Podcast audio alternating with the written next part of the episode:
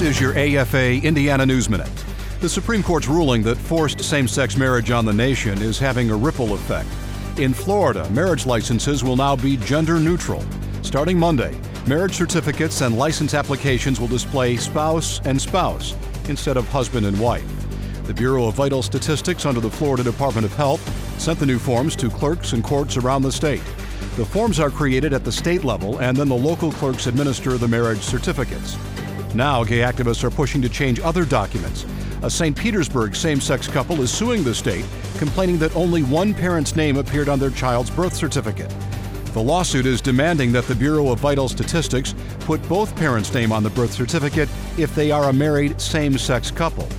There's more online at afain.net. The American Family Association of Indiana, a voice for Hoosier families.